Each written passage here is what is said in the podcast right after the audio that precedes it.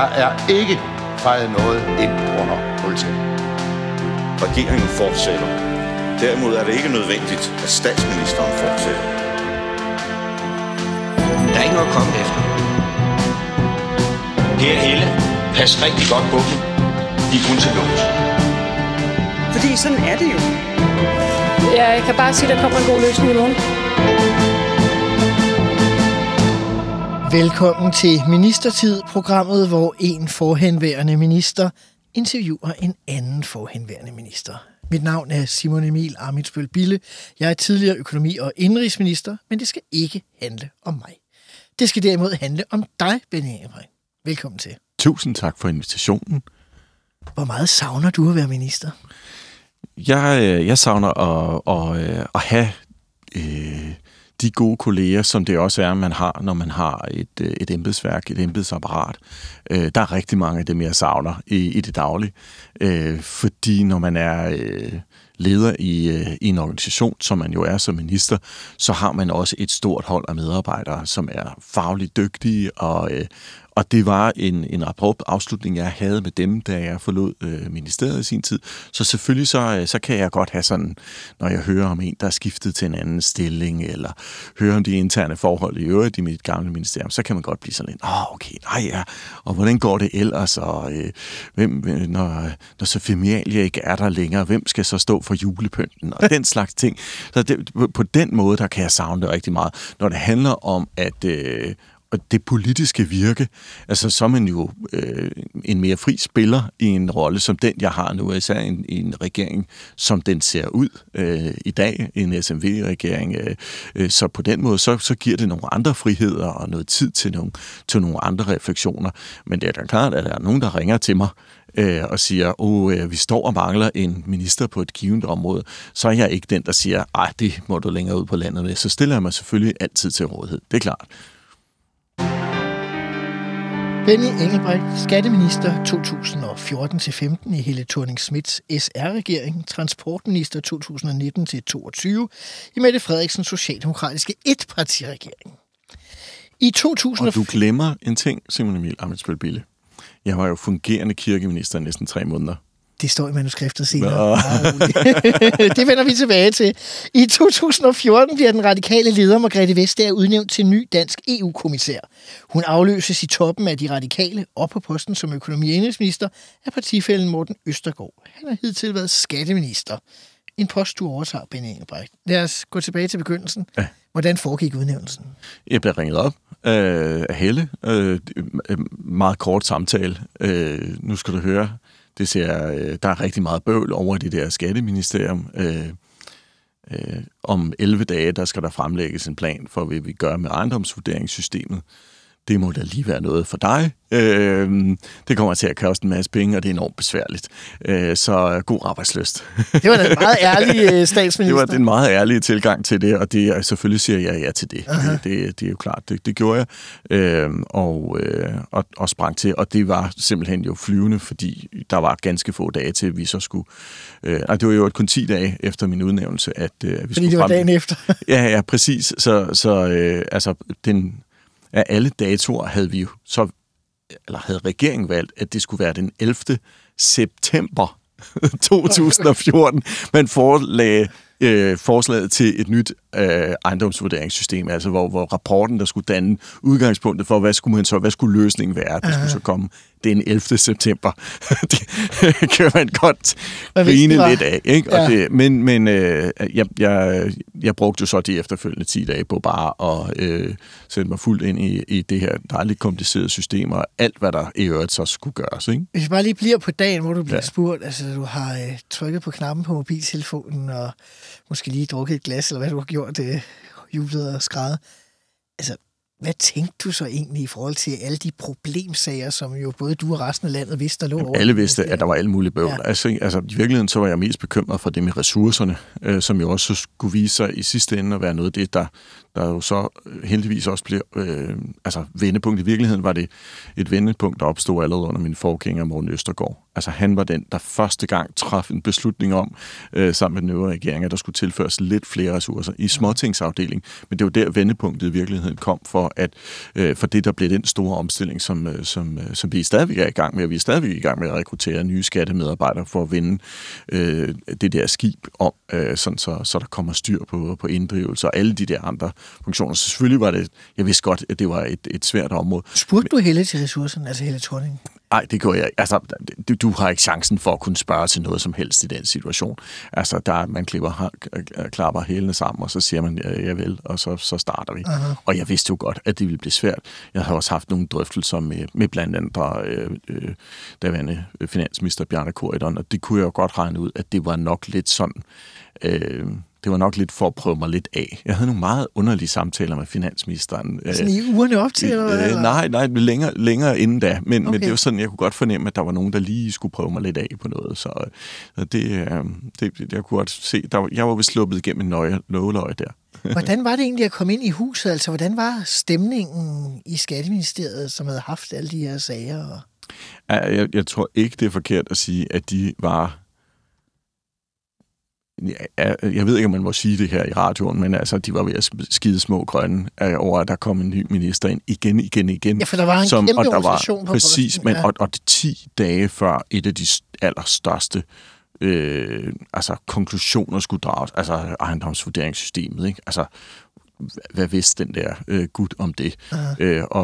Og jeg tror i virkeligheden, at det, at jeg så bare fik sat mig ind i stort og småt på den der rekordtid, som det var at kunne svare på alle spørgsmålene på pressemødet, det var de ret imponeret over.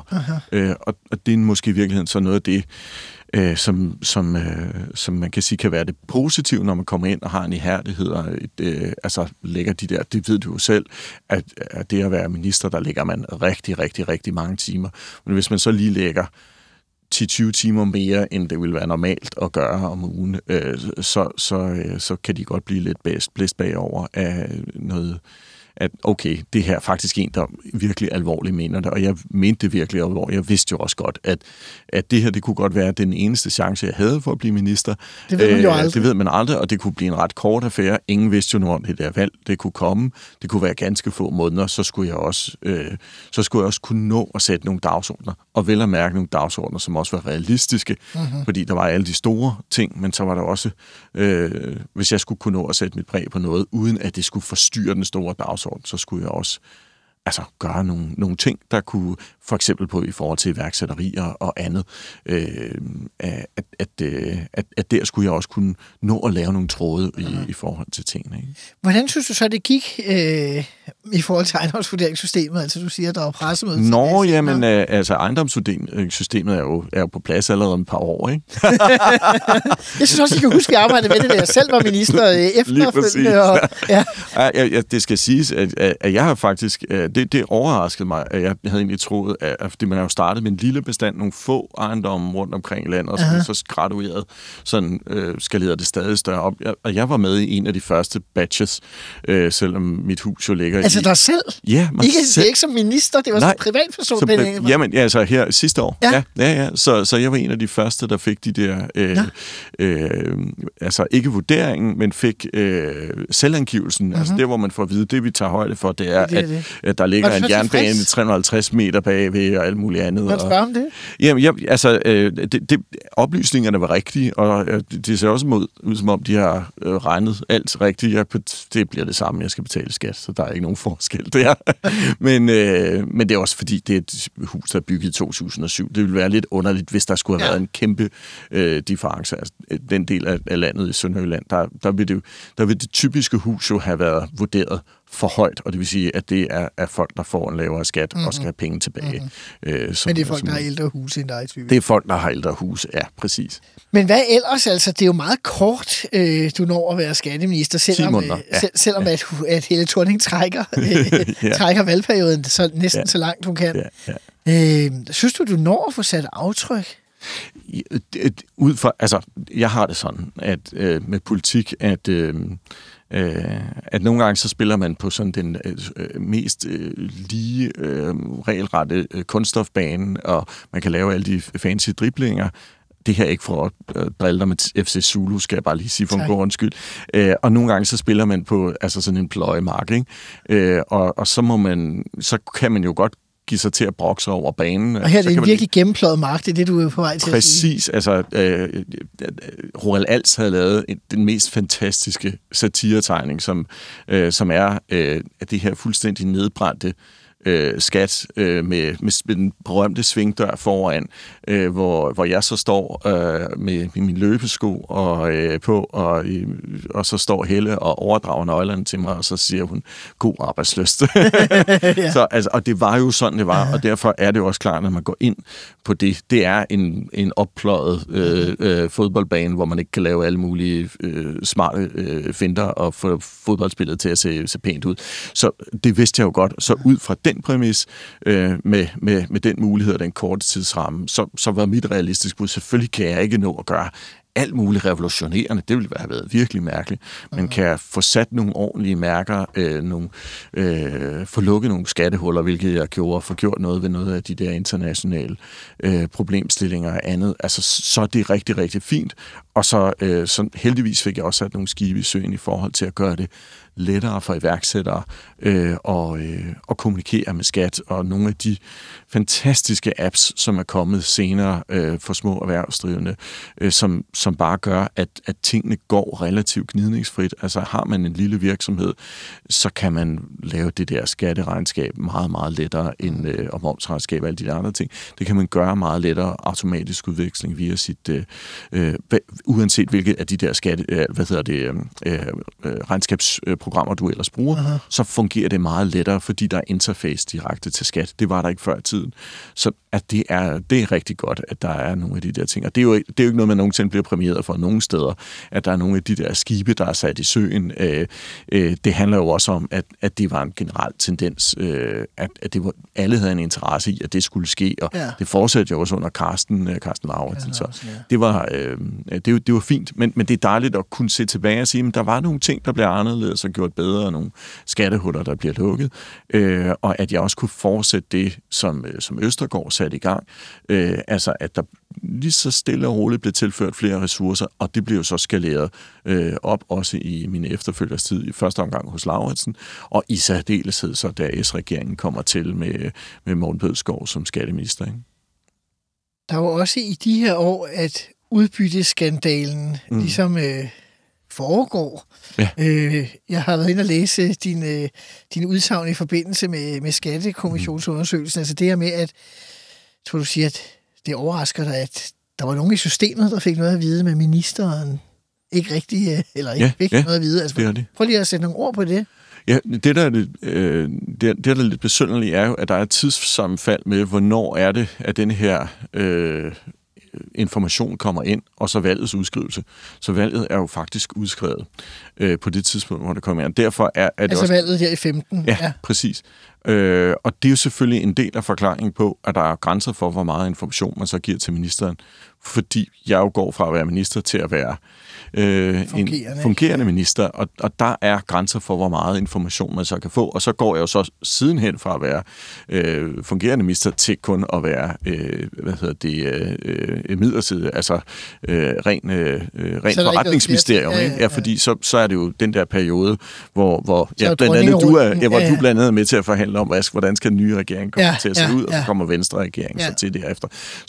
Så i virkeligheden er det jo sådan en, altså i bagklogskabens ulideligt klare lys, kan jeg jo godt forstå, at der ikke er nogen i skat, der har sagt til mig, hør, minister, der er jo kommet den her mærkelige henvendelse ind. Men det, der faktisk jo blev kendt under Skattekommissionens første høringer, det var, at jeg faktisk gav et svar til Folketinget, hvor jeg præciserede en instruks, jeg havde givet til skat, om at hvis der kom henvendelser, altså internationale henvendelser, så skulle ministeren altid orienteres. Og det er jo så det, som jeg i hvert fald har undret mig lidt over, at det tyder på, at min efterfølger så ikke blev orienteret tilstrækkeligt tidligt heller om det, til trods for den instruks, som alt andet lige på at være gældende. Ikke? Og det må kommissionen jo forholde sig til, om det har nogen betydning eller ej.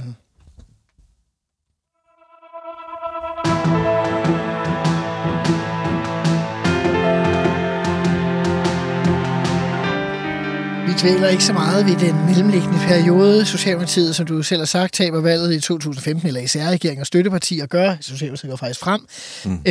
Der kommer først en Venstre-regering, så VLAK-regeringen. Den sidste taber så valget i 2019. Jeg stopper selv som minister, men du vender tilbage på regeringsholdet denne gang. Der er også lige noget med et formandsskift i Socialdemokratiet undervejs og sådan noget. Jo, men alt det er ikke så, for det her program jo ikke så relevant. Det er rigtigt, at nu er formand og den kommende statsminister Mette Frederiksen, tidligere justits- og beskæftigelsesminister.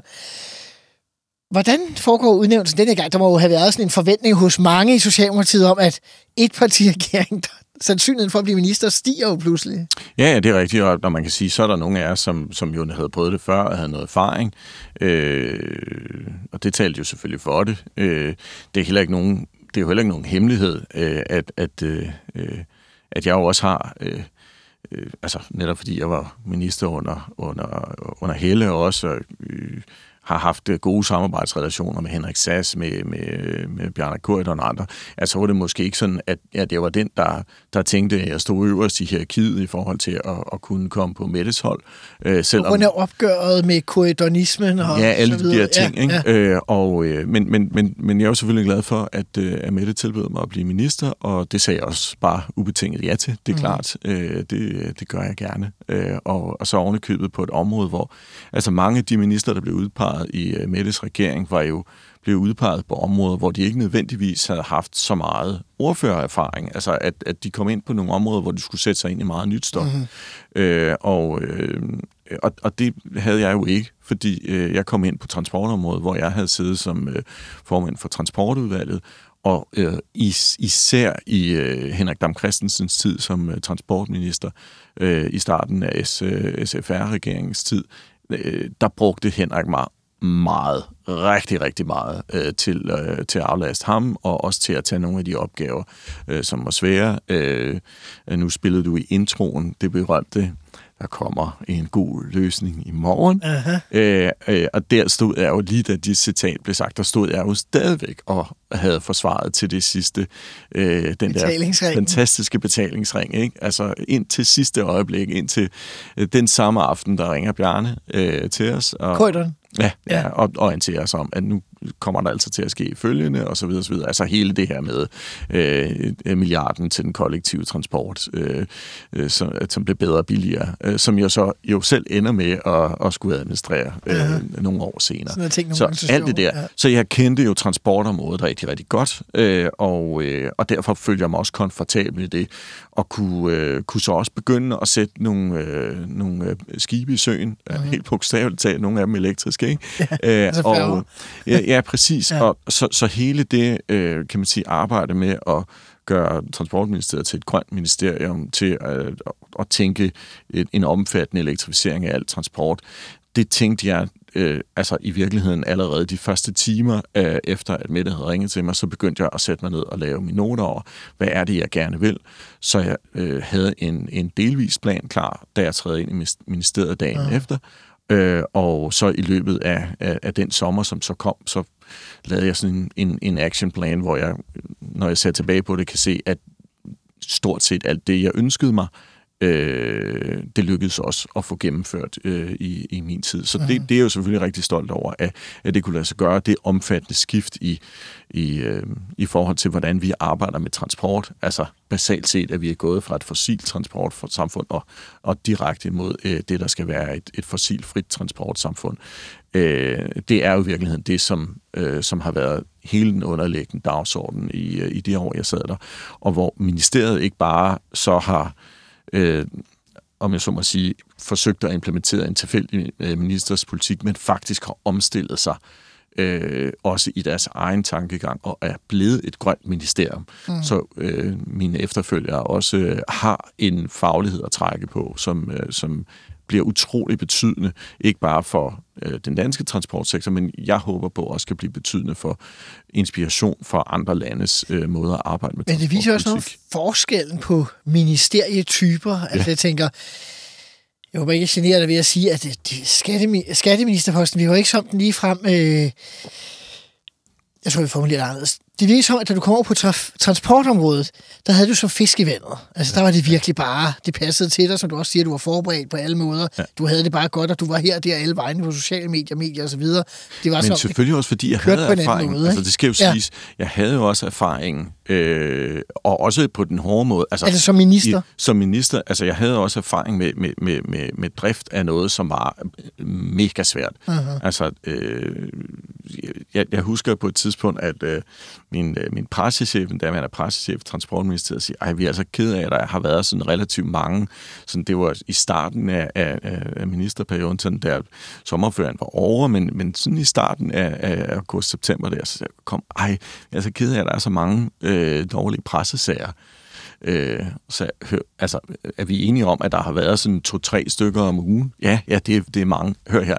I Skatteministeriet var der 2-3 dårlige pressesager om dagen. Ja. Så det var ingenting.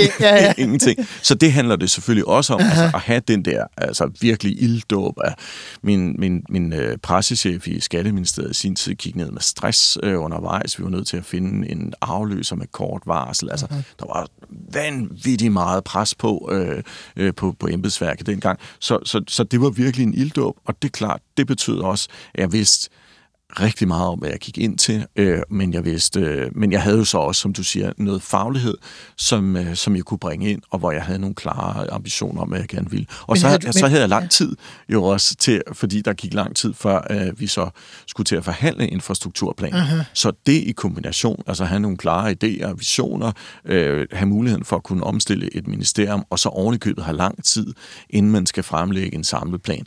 Altså det er jo så har man det som fisk i vandet, det er du ret i. Ja, det kunne også være, at der er flere, der er ministre af flere omgange med mellemrum imellem, der siger, at de faktisk så får lov til at tænke over, jeg brugte rigtig meget tid på det faglige og på det politiske osv., I tænkte så meget over kommunikationsdelen.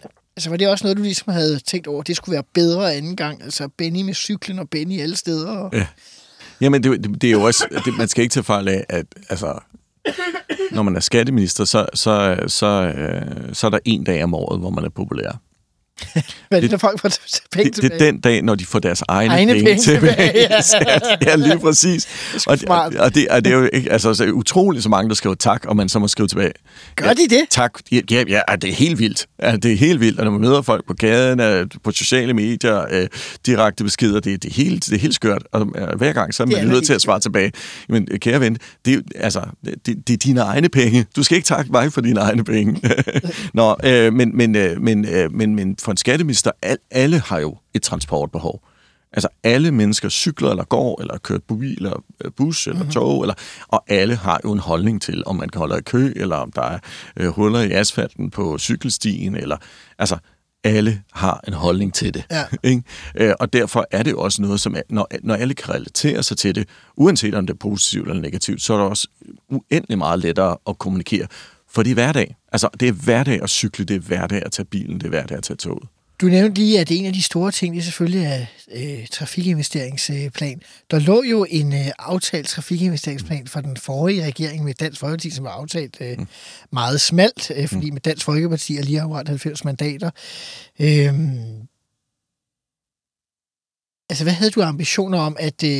Du kunne se meget direkte, at sådan en, den kan ryge i håndvasken meget hurtigt. Du ender også med at lave en meget, meget bred aftale. Var det sådan nogle overvejelser, du havde? Hvad havde du overvejelser om det egentlig? Ja, det var... min overvejelse var, kan vel få alle med, basalt set. Og især den del af det, som handlede om, at det så jo også ville omfatte Enhedslisten, som aldrig havde været med i infrastrukturaftalen før, var i virkeligheden noget af det, jeg brugte allermest tid på.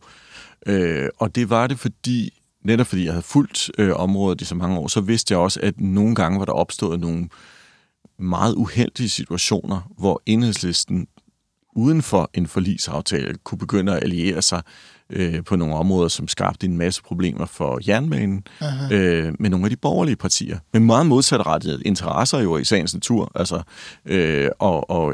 og der kan man sige, der nogle gange så blev det bedste, det værstes fjende, ikke? Fordi Enhedslistens ambition var at gøre jernbanen meget, meget bedre, og Venstre og andre borgerlige partier havde en ønske om, at så skulle der ikke bruge penge på det.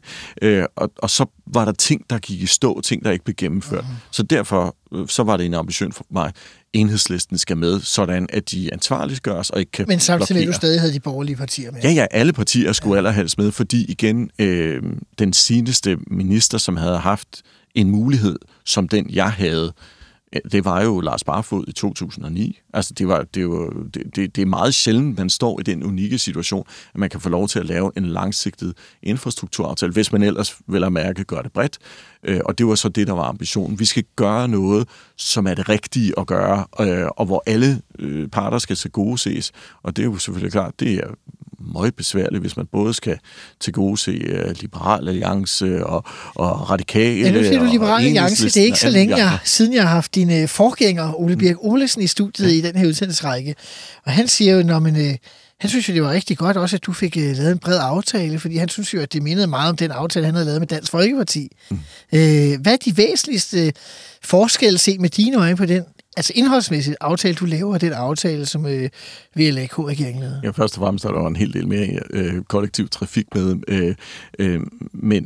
men i virkeligheden jo, tror jeg ikke, at Ole nødvendigvis ikke kunne have landet en bred aftale. Det var jo lige så meget, det kan du sige meget mere om, jeg kørt, men det var nok lige så meget, fordi man også var nødt til at bruge det som et afsæt for en valgkamp. Ikke? Og det var en bunden opgave. Det var en bunden opgave, lige præcis. Ikke? Og havde Ole kunne lave det på et andet tidspunkt i hans regeringstid, så havde han måske haft muligheden for at kunne gøre det bredere. Jeg ved i hvert fald helt sikkert, at vi havde været med, hvis det havde været længere væk fra et valg. Ikke? Og helt grundlæggende, så vil alle partier jo gerne være med i det, som er at tegne de store linjer for Danmark. Jeg er næsten mest imponeret over, at så vidt jeg kunne læse mig til, så beholder du Dansk Folkeparti inde i aftalen, på trods af, at deres mest omtalte indrømmelser, de ligesom er røget ud. Det er nærmest det, der er forskel, hvis man ser sådan på, hvad der ryger ud af aftalen. Jamen, de ville jo ikke engang selv have de der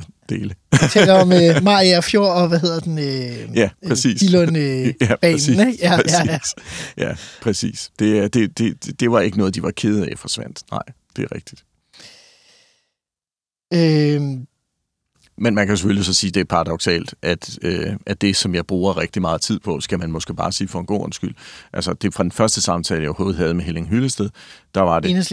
Enhedslistens ordfører, kan vi komme med? Det ønskede de, og jo været med at komme med på den der badebillet, hvor de kun skulle tage ansvar for den kollektive transport, ikke for vejen og alt det der. Og hvad sagde de? Altså, var der ikke nogen af de andre partier, der knurrede over det? Jo, det var det, der gjorde det så svært. Det tog så lang tid. Ja, lige præcis. Ikke? Men det, at det ligesom var forudsætningen for, at det kunne lade sig gøre, altså det er klart, det var noget af det, som jeg brugte utrolig meget energi på, men som jo også i sidste ende betød, altså, hvis man skal se på det bagklogskabens lys, hvis det nu ikke havde været så vigtigt for mig at få dem med, så havde jeg måske heller ikke været ind i den situation, hvor jeg blev fyret som minister. Det skal man jo lige huske, ikke? Det vender vi tilbage til. Ja.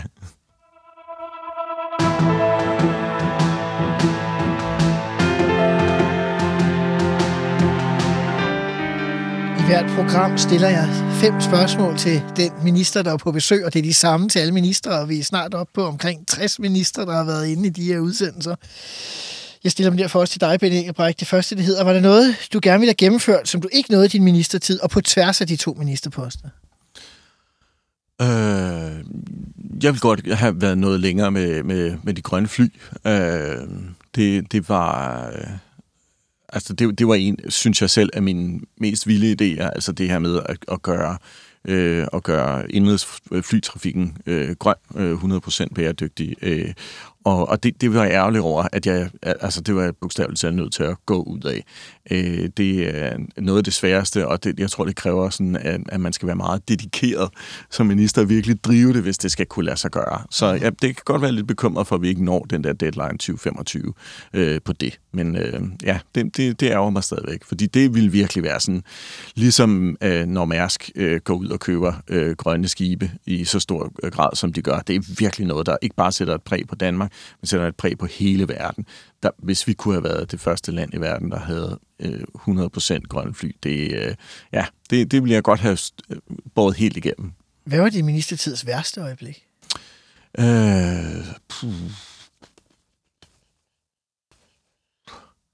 Men jeg samler ikke på dårlige øjeblikke. Det kan også være, det var afskedelsen, og det vender vi stadig tilbage til senere. Ja, men, det er en træls oplevelse selvfølgelig at blive afskedet, ja. men det har så også, der er også nogle momenter i det, som man, altså al modgang bliver man jo også stærkere af. Det, if it doesn't kill you, it makes you stronger, ikke? Uh-huh. Som man siger på engelsk. Og det, jeg samler ikke på dårlige øjeblikke, men der har været masser af trælsesager, masser af irriterende ting, og der har jeg det bare sådan grundlæggende op i rygsækken med det som læring.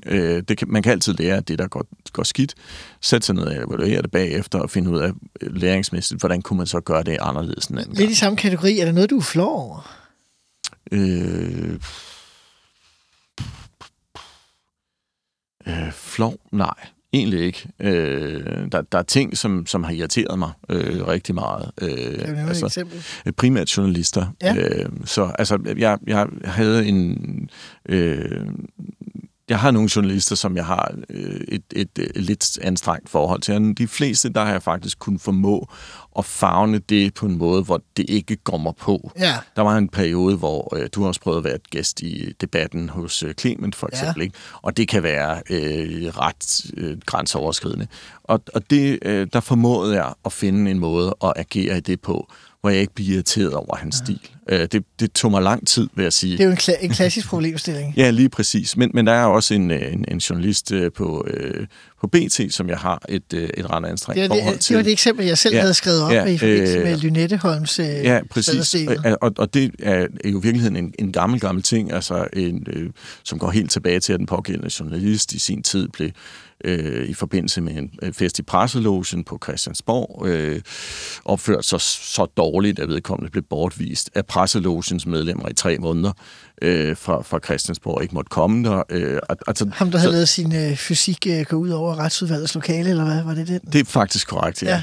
Men det er bare sådan, at der er sådan nogle ting, hvor man så må sige, send hvem som helst andre end det, så snakker jeg virkelig ærgerligt. Fordi det forstår jeg jo godt, altså jeg skal ikke gøre mig bedre end andre, men jeg tænker, det må alligevel også ærge, når man så står i situationen, du er ude og skal lave spadestik, det er Lynetteholm, det er stort, og så det, der kommer ud af det, det er et interview på BT-TV, eller hvad det nu hedder. Jeg ved ikke, hvad det hedder. Jamen, det var ikke engang et interview. Altså, det var en forespørgsel om det interview. Der var i hvert fald en video. Og det er jo sådan, BT gør det, og det er jo... Nå ja, herregud. Og dybest set, hvis det var sådan, at man havde sendt en journalist, som havde forstand på økonomi, så kunne jeg have brugt timer på det. I øvrigt på Berlingske lavede en podcast, hvor jeg stillede op i en time og svarede på nøjagtigt de samme spørgsmål, ikke? Og det er jo bare sådan, det er. Altså, den samme journalist dukkede så i op, pudsigt nok, med det samme kamera, 1. maj i Fælledparken, 6 minutter før jeg skulle på scenen og optræde med mit orkester, stod han der med rullende kamera. Jeg kan huske, min bassist sagde, at det er normalt, at man opfører sig sådan. Det klip er aldrig blevet vist. Og det kan man jo så tænke over, at det er så fordi, jeg har ikke svaret surt. Men det er jo en meget interessant diskussion, fordi hvordan skal man som politiker agere, når der er journalister? Fordi det tror jeg, der vil være for de fleste, som man har det svært med, og de fleste har man det sikkert overraskende nemt med i virkeligheden i forhold til, hvad folk vil forestille sig. Ja. Fordi man kan sige, at lige meget hvor svært man jo har det med den pågældende journalist, så det er jo ikke, der er ingen, der kender journalisten, at du sidder og ser det på BT eller på Facebook, eller hvor de ser det. De ser jo kun en bred minister. Ja. Jo, og der er jo så nogen, der har haft endnu værre ting, ikke? Altså Bertel, der bliver irriteret i sin tid, ikke? Altså, Hårders risengrød. Ja, præcis, ikke? Altså, og det kan man jo også godt forstå, fordi en journalist hiver vedkommende ud, altså Bertel i det her tilfælde, ud midt af, han sidder og spiser sin middag og skal lave alt muligt om, så bliver man allerede lidt irriteret der, og så er der nogle spørgsmål, som man ikke har fået på forhånd og alt muligt andet, ikke? Ja. Altså, så, nogle gange så opstår de der situationer, så ser det åndssvagt ud, og sådan det. Og det skal man så lære af til næste gang, ikke? Og det betyder jo så også, at jeg har sagt, jeg gider ikke at snakke med den pågældende journalist. Send den anden, så skal jeg nok snakke med dem.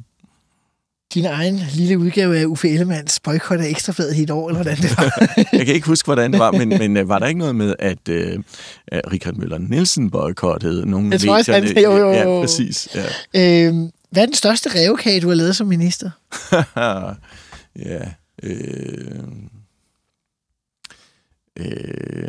Den har jeg jo ikke nødvendigvis lavet endnu, Simon. Det ved vi jo ikke, men så er dine to første ministerposter. Jamen... Ellers bare en lille en. Men jeg er ikke sikker på, at det egner sig... Ikke alle disse små detaljer egner sig for lytterne, men det er jo nogle gange sådan, at så har man måske samlet et bredt flertal, og så er der et parti, der står tilbage... og synes, at nu kan man ikke gøre andet end bare tilslutte sig. Og det har jeg da oplevet mere end en gang i min ministerperiode, at der også er nogle partier, der har tænkt, nå okay, vi kan nok hverken gøre fra eller til i forhold til det her, så er vi ligesom nødt til at gå med, selvom strategien måske har været at prøve at trække processen i langdrag. Og det, nogle gange kan det også være det omvendte, at der er partier, man bevidst ønsker ikke skal med i den aftale, man er ved at lave. Du nævnte selv, hvad VLAK igennem måske havde tænkt med trafikinvesteringsplanen. Ja. Altså, det er jo sådan den omvendte, ikke? Jo, men i virkeligheden er jeg jo sådan indstillet, at jeg vil allerhelst have så mange som muligt med. Jeg kan virkelig godt lide det brede samarbejde. Og det har altid været drivende for mig at forsøge at lave langtidsholdbare aftaler. Og det er sådan set uanset, om vi har siddet i opposition, eller om vi har siddet i regering. Så også når jeg sidder over for Christian Jensen eller Claus Hjort Frederiksen som finansminister, som finansordfører, så har det, der har drevet mig, det har også været prøvet at lave aftalerne. Og så er det klart, at nogle gange har man så fået at vide, her må du bare ikke lave en aftale ligegyldigt hvad. Altså er ledelsen i dit eget parti. Ligegyldigt hvad. Men så er det jo så også nogle gange, at for eksempel en Christian Jensen også godt har kunnet gennemskue det, ikke? Altså, ja. Og så behøver man ikke at gøre situationen mere ubehagelig over for hinanden, end den er. Alle ved godt, vi sidder her for at have en samtale om noget, som ikke bliver til noget. Nå, tak for kaffe, ikke? Og så kan man gå hjem. Jeg selv, som da jeg var gruppeformand, når vi skulle forhandle med Corydon, så gik vi nogle gange ind, så sagde jeg til ham, prøv at høre, du ved, vi ikke laver en aftale, jeg ved, vi ikke laver en aftale. Hvis du lover at sige, at jeg har sagt alle vores ønsker, så lover jeg at sige, at du har sagt nej til dem alle sammen. Ja. Altså, vi to har jo også siddet i forhandlinger om noget, som aldrig blev til noget, ikke? Det har vi. Hvor vi spildte 6 eller 7 uger af hinandens liv på noget. Tid, vi aldrig får tilbage. Så vi kunne have brugt med vores kærester, koner og hunde og alt muligt andet på at lave en aftale om kommunal udligning, som ikke blev til noget. Vi sikrede dog 3 års billigere regninger for de rige kommuner i Nordsjælland. Men det ikke blev til noget. Præcis, det var det. Yes. Det sidste er måske endnu sværere at stille til en politiker, der stadig er i gang. Hvem var din værste kollega? Min værste kollega? Jeg tænker både i regeringen eller i Folketinget. Ja, men jeg har det på samme måde som med det der med dårlige oplevelser. At jeg har haft masser af konfrontationer, altså også virkelig hårde konfrontationer, med folk, som man har kunnet gå ud af døren og tænke, hvorfor ser det nu sådan her ud? Mm. Og som man så kan arbejde sammen med på andre områder. Hvis man har fulgt debatten udefra, så vil der sikkert være mange, der tænker sådan, Benny Engelbrecht kan ikke lide Troels Lund Poulsen, og Troels Lund Poulsen kan ikke lide Benny Engelbrecht. Og det kan jeg så bare sige, at vi har et fremragende samarbejde. Han som økonomiminister, og jeg som finansordfører for Socialdemokratiet her i den her tid med en SVM-regering. Så sådan kan man ikke opgøre det, og det vil altid være sådan, at nogle gange, så møder man nogen, hvor man tænker, nå, hvor er det træls. Og så går der 3 måneder, og så sidder man i det samme rum med de samme mennesker, og pludselig er det ikke træls, fordi så laver man nogle løsninger sammen.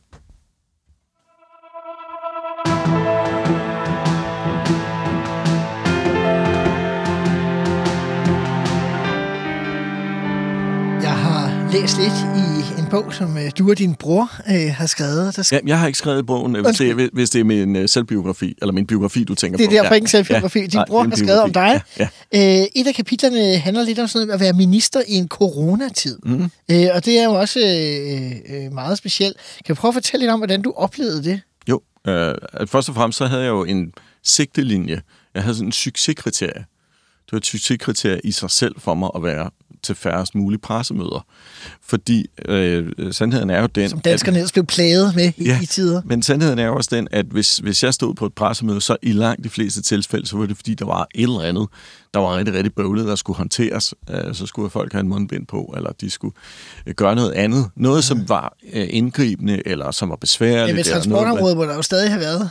Der var enormt mange ting, der skulle håndteres på transportområdet. Og meget tidligt konkluderer jeg også, at jamen, det nytter ikke noget, at jeg sender en styrelsesdirektør eller nogle andre for ligesom at udtale sig for myndighederne, med mindre at det er altså ned i det rene teknik, ja. så må jeg tage det selv. Det er det bedste, at det er mig, der står med ansvaret.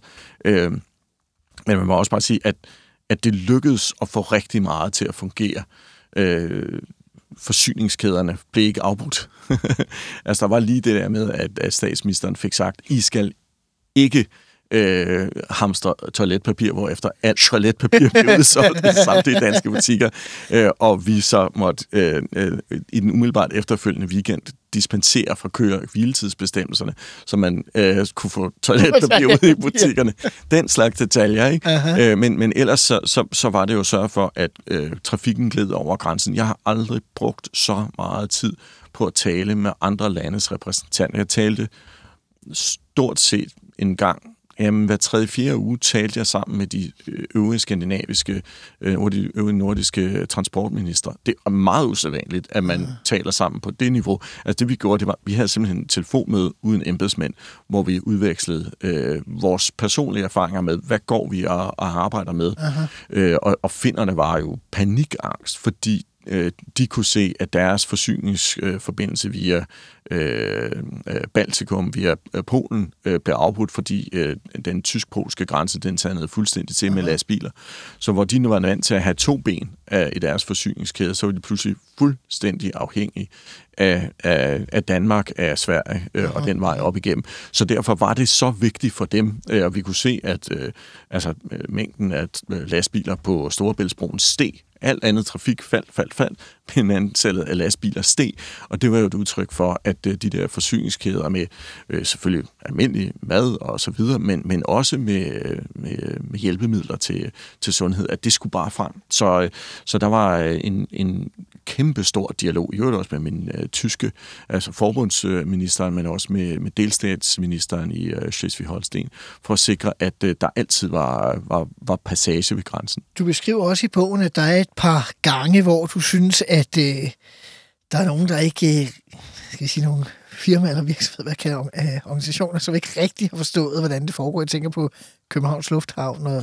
Ja, der var nogle situationer, hvor de lige skulle vækkes op, men det gjorde de så også. Men prøv lige at forklare og fortælle med dine egne ord. Ja, der var en lidt et særpræget episode, hvor pludselig sander det hele til i Lufthavns station. Altså, der folk står alt for tæt derude. Der bliver ikke afholdt afstand, der får få togafgang. Det er bare noget skidt. Og det kunne vi jo se i nyhederne. Det bredte sig på sociale medier som en steppebrand, og så sker der så det er sådan så vil vi jo handle. Og jeg ringede om morgenen til lufthavnens direktør meget tidligt om morgenen og sagde, at det skal altså håndteres. Det jeg ikke vidste, det var, at min departementschef faktisk allerede havde haft ringet til ham sent om aftenen, så han havde ikke fået sovet så meget, og hvis jeg ikke tager fejl, så nogle få timer senere ringede statsministeren også til ham.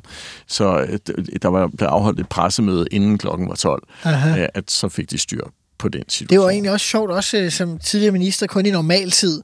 At det der, altså, det virker jo helt vildt at forestille sig, at de alle sammen ringer ud til lufthavnsdirektøren og kommanderer, hvad der skal foregå, ikke? Ja, jo.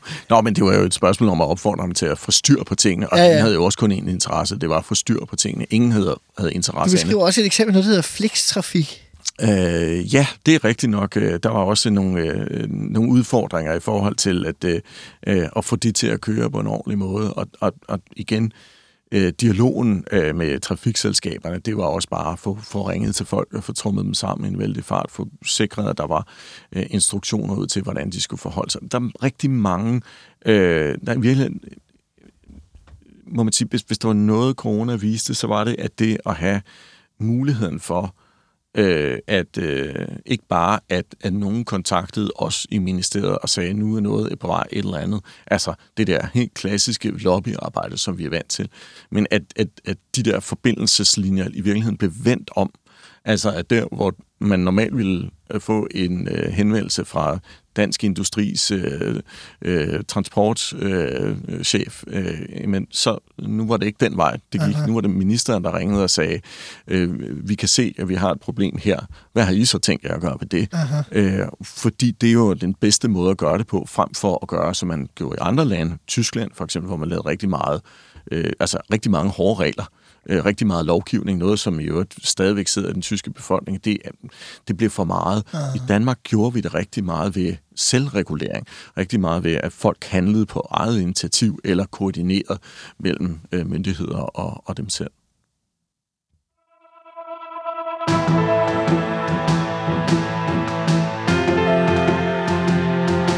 Benny Engelbrecht, som mange er bekendt, og som vi også har været inde på, så kommer du til at gå af i utide som transportminister. Det handlede om noget med nogle CO2-beregninger. Kan du lige prøve at forklare sagens omstændigheder med dine egne ord? Kort fortalt kan man sige, den præmis, som lå til grund for infrastrukturaftalen, er, at man allerede i basisberegningen har regnet, at der skal bygges nogle ting. Der skal konstrueres noget, og derfor, så hvis ikke man konstruerer en vej eller en jernbane, så vil man bruge noget beton nogle andre steder, vil man bygge nogle huse eller noget andet, og derfor så er basisberegningen den, at det handler mere om, hvordan investerer man på en måde, som fører til, at transportarbejdet medfører mindre CO2, men selve anlægsarbejdet i sig selv er egentlig allerede regnet ind. Og den præmis anerkendte stort set alle partier, som var med til at forhandle om infrastrukturaftalen. Enhedslisten var skeptisk i forhold til det. Men vi kunne også sige ret præcist, vi kan ikke regne helt nøjagtigt, hvor meget det koster at lave i CO2 og anlægge en vej kontra at lave en jernbane for eksempel. Og det er uhensigtsmæssigt, at vi ikke kan sammenligne tingene, og derfor så er vi nødt til at udvikle en model, som kan det. Sådan en CO2-beregningsmodel blev en del af infrastrukturaftalen. Det står simpelthen i aftalen, at den model skal udvikles. Den er jo ved at være færdig nu. Det er rigtig godt. Og det, der så var udfordringen, det var jo så, at der var et medie, der siger, jamen, der lå allerede nogle beregninger for nogle af de her infrastrukturprojekter, primært vejdelen, hvilket også er rigtigt, men vel at mærke tal, som ikke var konsolideret op imod hinanden, så man kunne ikke bruge dem til den sammenligning, som vi havde ønsket os, og derfor brugte vi dem heller ikke i forhandlingerne. Og det lavede Enhedslisten jo så en sag på, fordi de mente, at hvis de havde fået informationerne, så kunne man have truffet nogle beslutninger, der havde ført til, at man lavede nogle anlæg, som dybest set havde udledt mindre CO2 i anlægsfasen. Og det kan jo kun være rigtigt, hvis man anerkender en præmis om, at det ikke er indrettet i grundpræmisserne. Og det er jo så der sagens diskussion, grundkernen i virkeligheden stod, jeg havde fulgt de råd, der var fra embedsværket. De her tal kan ikke bruges i de her forhandlinger konkret. Vi skal udvikle et værktøj, der kan bruges, og derfor blev det en del af aftalen, som Enhedslisten så i øvrigt også selv skrev under på. Og i virkelighedens verden, så handlede det jo nok overhovedet ikke om det, som jeg har forklaret her, som er dybest set ret kedeligt. Det handlede jo nok i virkeligheden mere om, at Enhedslisten havde et behov for at demonstrere den magt, de trods alt havde, og havde det ikke været mig, så havde det nok været en anden minister. Altså, du blev ligesom udvalgt som sådan en scapegoat i forhold til, at de skulle ligesom vælte en socialdemokratisk minister for at vise, at Enhedslisten faktisk havde noget at skulle have sagt, selvom det ikke var så tydeligt måske for store dele af vælgerbefolkningen, at de havde. Og sandheden er også den, at det jo ret hurtigt, altså de gik jo voldsomt stærkt. Og en af grundene til, at de gik så stærkt, er, det er min tolkning, at der jo i virkeligheden ikke var særlig meget substans i det, som Enhedslisten kom med. Hvilket man også kan se af, at kort tid efter, altså mindre end 2 måneder efter, at den her episode finder sted, der kommer Klimarådet med deres statusrapport for 2022, og i den står der på side 106, der forholder de sig simpelthen til det her spørgsmål, og giver Transportministeriet og dermed meget ret i, jamen, det er indrettet. Infrastrukturaftalen fører ikke i sig selv til mere CO2-udledning, og det er jo det stik modsatte af, hvad hele diskussionen gik på.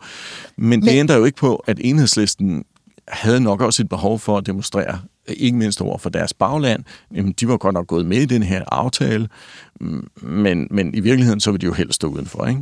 Men det må da alligevel være en en noget aparte situation at stå i. Altså lige meget hvem jeg har spurgt af folk fra andre partier, så lyder det jo som, de siger, at det var helt sindssygt, at du skulle gå af. Der var ikke nogen rigtig, der kunne forstå, hvor du skulle gå af. Man leder sådan i analerne for at se efter, findes der andre eksempler på ministre, der er gået af på grund af så små sager. Det gør der måske, men så er de gået af frivilligt, sådan i egen affekt, men ikke at blive væltet på den måde, som du jo indirekte i hvert fald bliver. Ikke?